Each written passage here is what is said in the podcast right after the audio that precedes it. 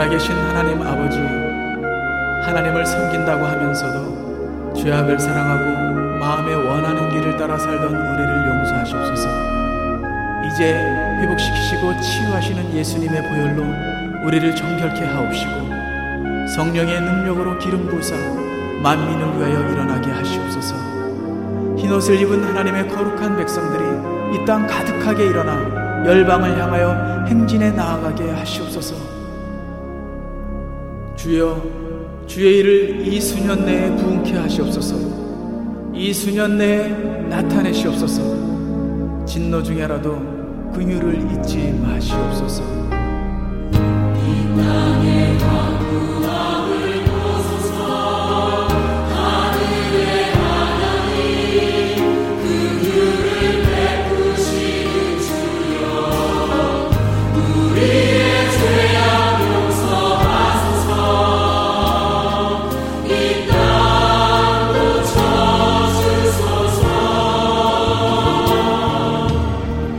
이제 우리 모두 하나 되어 이 땅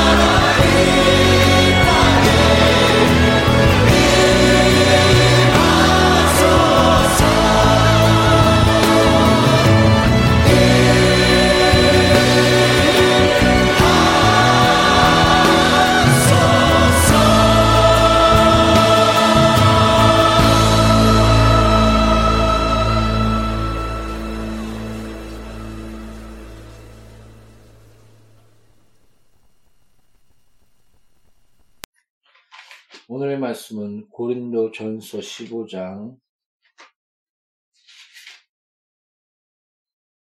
51절부터 58절입니다. 잘 있습니다. 같이 기도하겠습니다. 보라, 내가 너희에게 비밀을 말하노니 우리가 다 잠잘 것이 아니요 마지막 나팔의 순식간에 혼란이 다 변화되리라. 변화되리니 나팔 소리가 나매 죽은 자들이 썩지 아니할 것으로 다시 살아나고 우리도 변화되리라. 이 썩을 것이 반드시 썩지 아니할 것을 입겠고 이 죽을 것이 죽지 아니함을 입으리로다. 이 썩을 것이 썩지 아니함을 입고 이 죽을 것이 죽지 아니함을 입을 때에는 사망을 삼키고 이기리라고 기록된 말씀이 이루어지리라. 사망아, 너의 승리가 어디 있느냐? 사망아, 내가 쏘는 것이 어디 있느냐? 사망에 쏘는 것은 죄요, 죄의 권능은 율법이라. 우리 주 예수 그리스도로 말미암아 우리에게 승리를 주신 하나님께 감사하노니, 그러므로 내 사랑하는 형제들아, 결심하며 흔들리지 말고 항상 주의 일에 더욱 힘쓰는 자들이 되라. 이는 너희 수고가 주 안에서 헛되지 않는 줄 압니다. 아멘. 기도하고 말씀 시작하겠습니다. 너는 무엇을 말할까 걱정하지 말라. 많은 것은 너가 아니요 성령이라고 했습니다. 바른 말씀, 진리의 말씀, 오직 하나님 기뻐하신 말씀을 전할 때 많은 영혼이 살아나며 하나님의 거룩하신 뜻과 아름다운 열매를 맺을 수 있도록 지금 이 시간 강한 손으로 역사하소서. 예수 이름으로 아버지여, 생명을 낳게 하소서. 예수 이름으로 아버지 앞에 기도합니다. 아멘.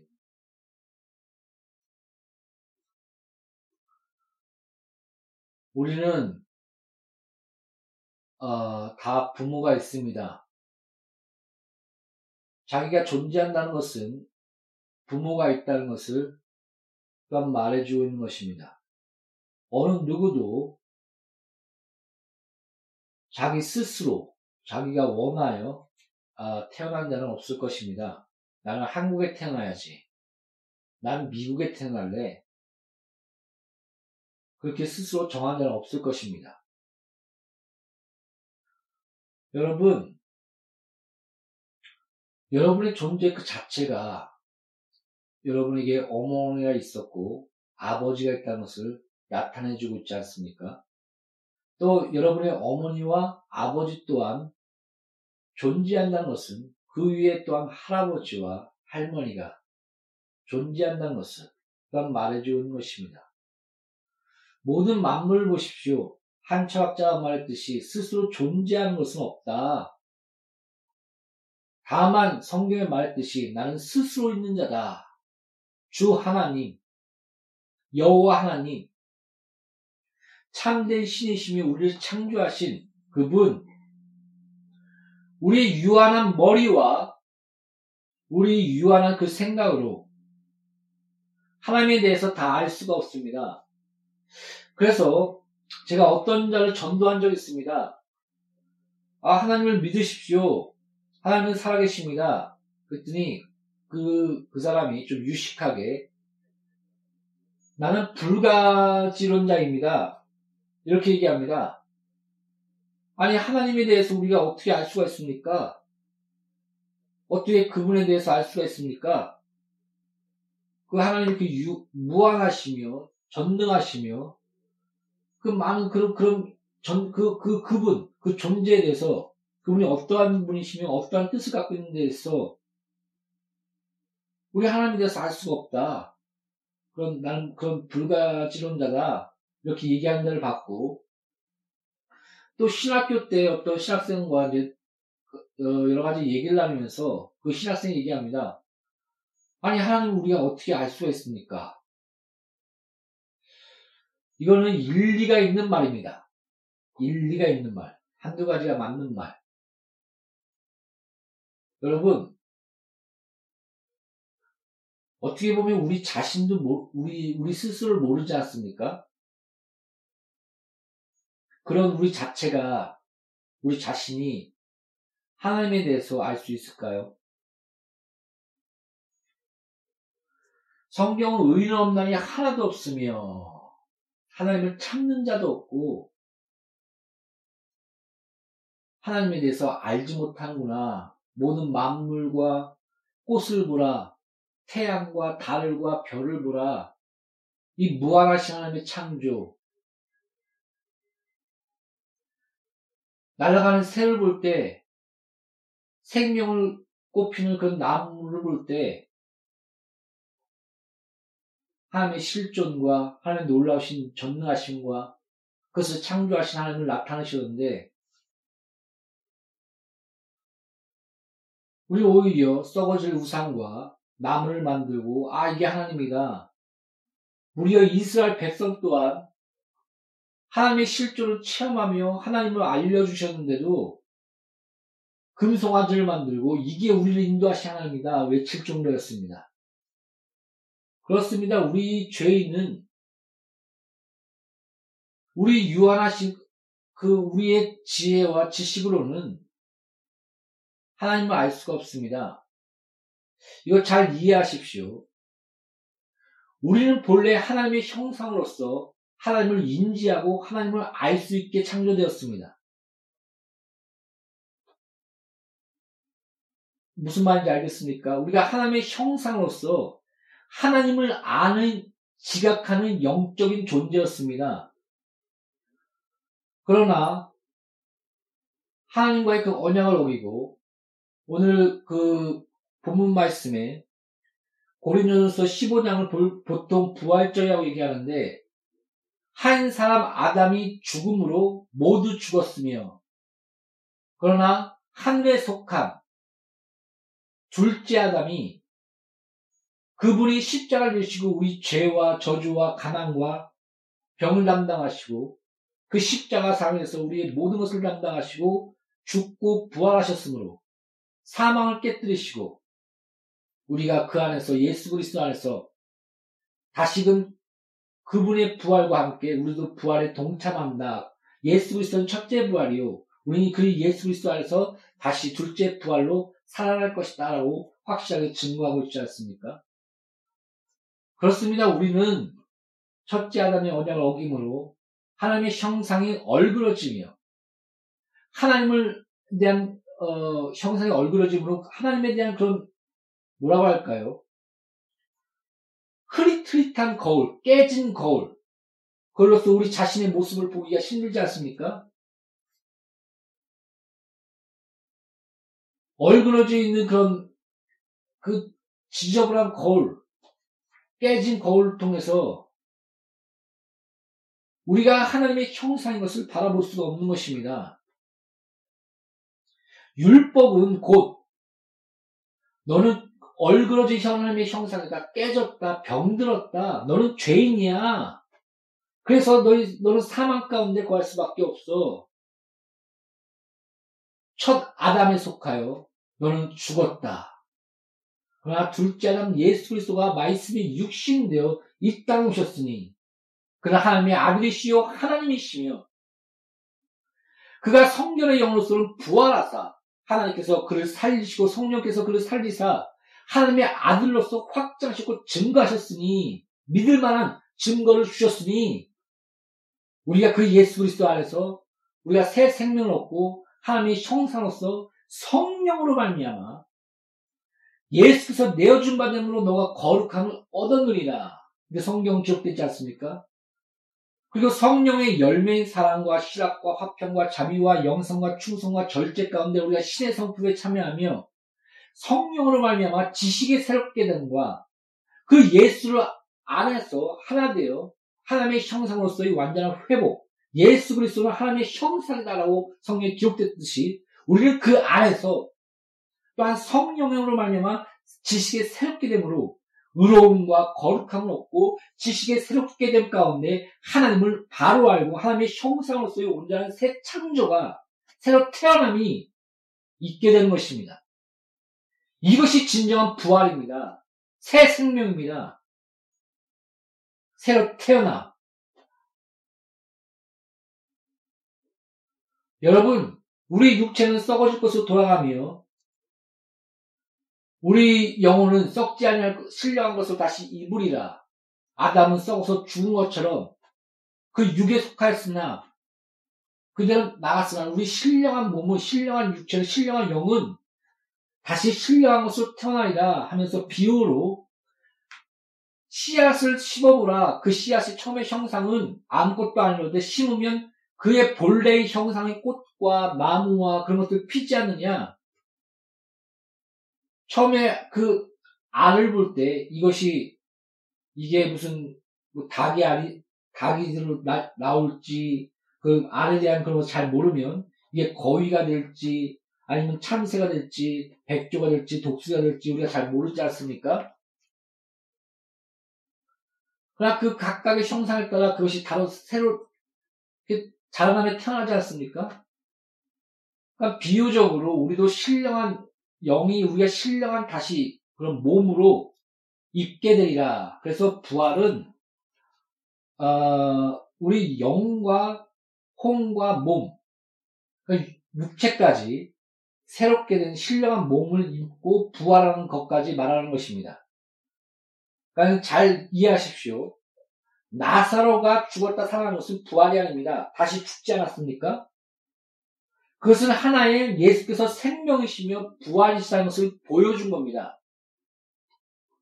예수님께서 십자가를 지시고 그 십자가 안에서 또 승리하셨을 때 성령이 어떻게 증거했다고 합니까? 무덤이 열리고 죽은 자가 살아났다. 이렇게 말하고 있지 않습니까? 그래서 고린도전서 15장에 보라! 부활하신 예수를 본 자 500명 그 사람들 여기에 있다. 그리고 무덤이 열리고 다시 살아난 자들이 우리 가운데 있다.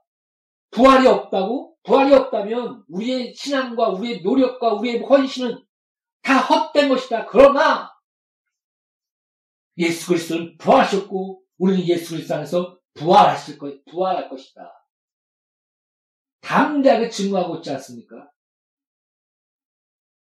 500명 예수께서 부활하신 그리고 예수께서 그 12사도와 500명과 또 무덤에서 다시 일어난 자들과 그들이 우리 가운데 지금 있다. 이 자리에 또한 나 또한 이 죄인 또한 교회를 핍박했고 그 교회를 믿는 자를 다 죽였던 스테반까지 돌로 쳐 죽이라 말했던 내가 너희들을 그 교회를 핍박하기 위해 가는 도중에 부활하신 예수 그리스도를 만났다.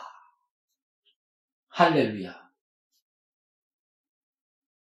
얼마나 확실한 증거입니까? 바울 그 자체가. 사랑하는 성도 여러분, 우리가 믿는 그런 하나님은 무슨 마음의 평화, 우리가 믿는 그 예수님은 역사적인 확실한 증거입니다. 그래서 우리가 사도신경을 고백할 때 빌라도에게 고난을 받으사 그런 구절 있지 않습니까?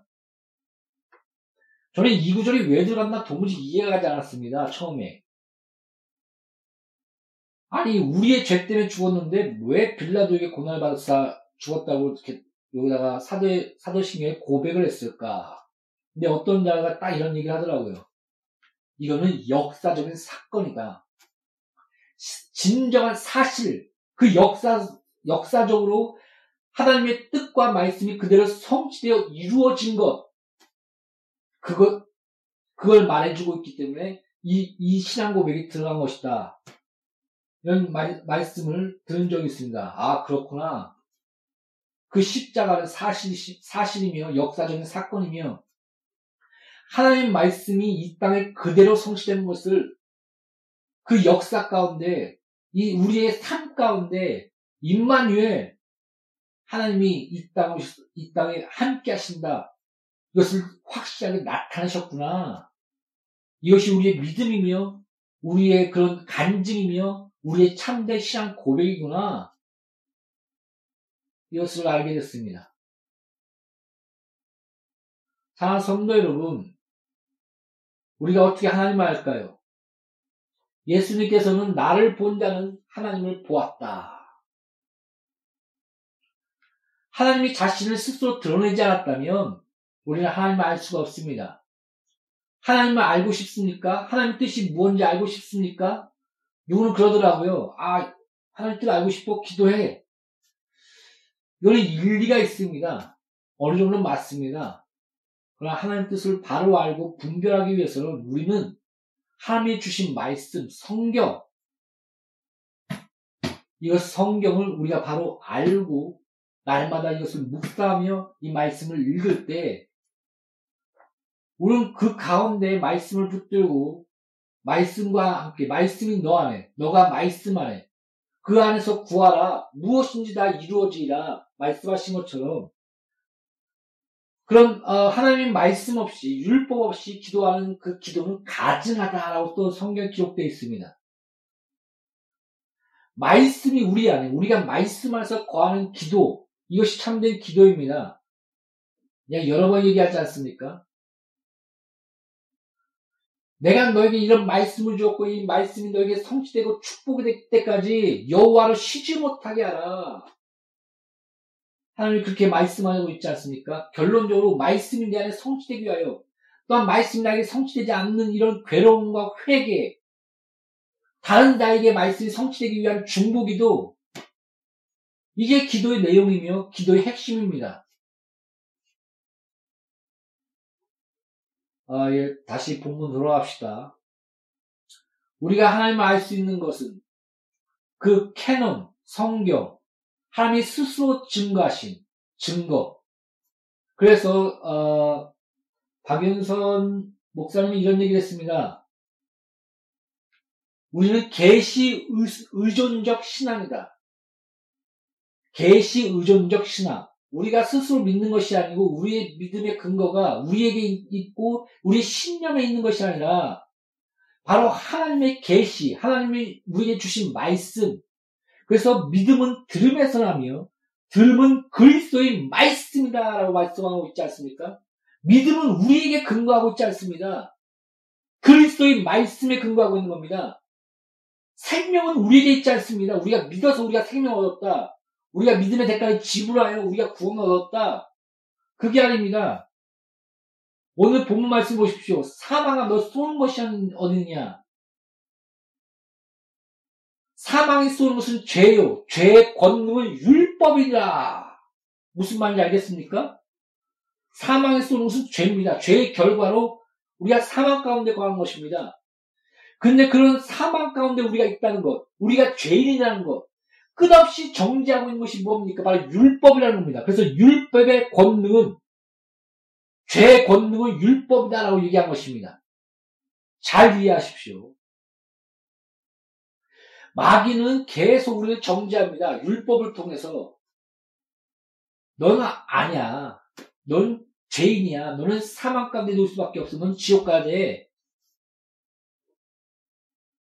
계속 쏩니다.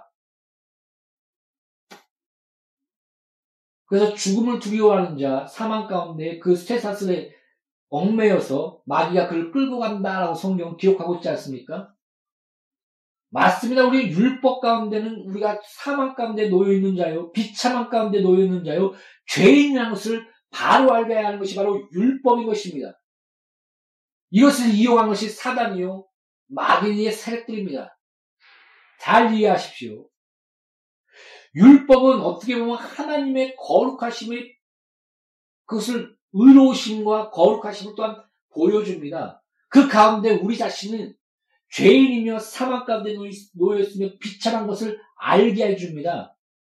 그 가운데 우리는 예수 그리스도께 나아가며 십자가를 붙들며 그 은혜 가운데 우리는 살 수밖에 없습니다. 주님 그리스도시여 살아계신 하나님의 아들이십니다. 영생의 말씀이 주께 있사오매 내가 어디로 가오리까? 이 베드로의 고백처럼 주여, 내 자신을 볼 때, 어느 곳으로 갈 때 생명의 말씀, 이것을 어디서 찾겠습니까? 나는 죽을 수밖에 없는 비참한 존재요, 사망 가운데 놓였으며 내가 죄를 짓지 않냐고는 하나 오라 이 공과 사망의 몸이 나를 죄 가운데 끌고 갑니다. 그러나 바울의 고백을 들어보십시오. 그러나 내가 주 예수께 감사하는 생명의 성령의 법이 나를 죄와 사망의 법에서 해방하였구나. 할렐루야. 이것이 성도입니다. 이것이 부활에 동참한 양누리교예요. 설교 듣는 모든 자요, 우리인 것입니다. 사랑하는 성도 여러분, 하나님 살아계시며 주 예수는 지금도 살아계십니다. 부활하셨습니다. 이게 실질적으로 느껴지시며 체험하십니까? 아멘 하십니까? 하나님이 여러분 지금 살아서 보고 계시며 감찰하시며 여러분의 기도를 듣고 계시며 여러분을 인도하시며 지금 이 순간 우리와 함께 하신다는 것을 아시고 믿고 체험하십니까?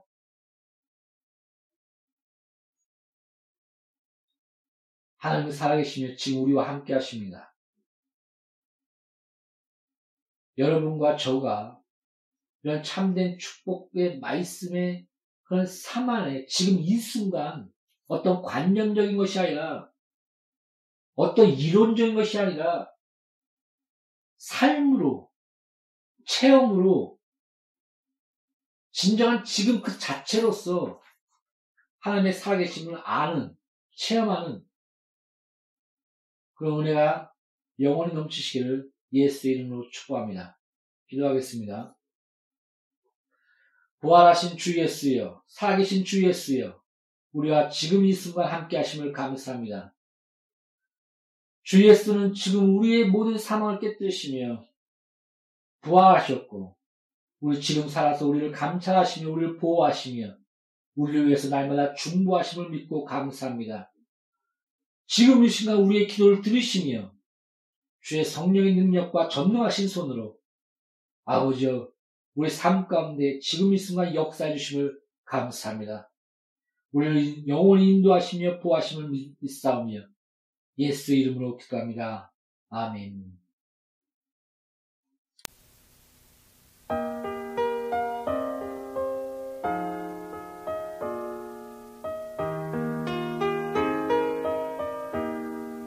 주의 이름 높이며 다 경배드리며 나가세.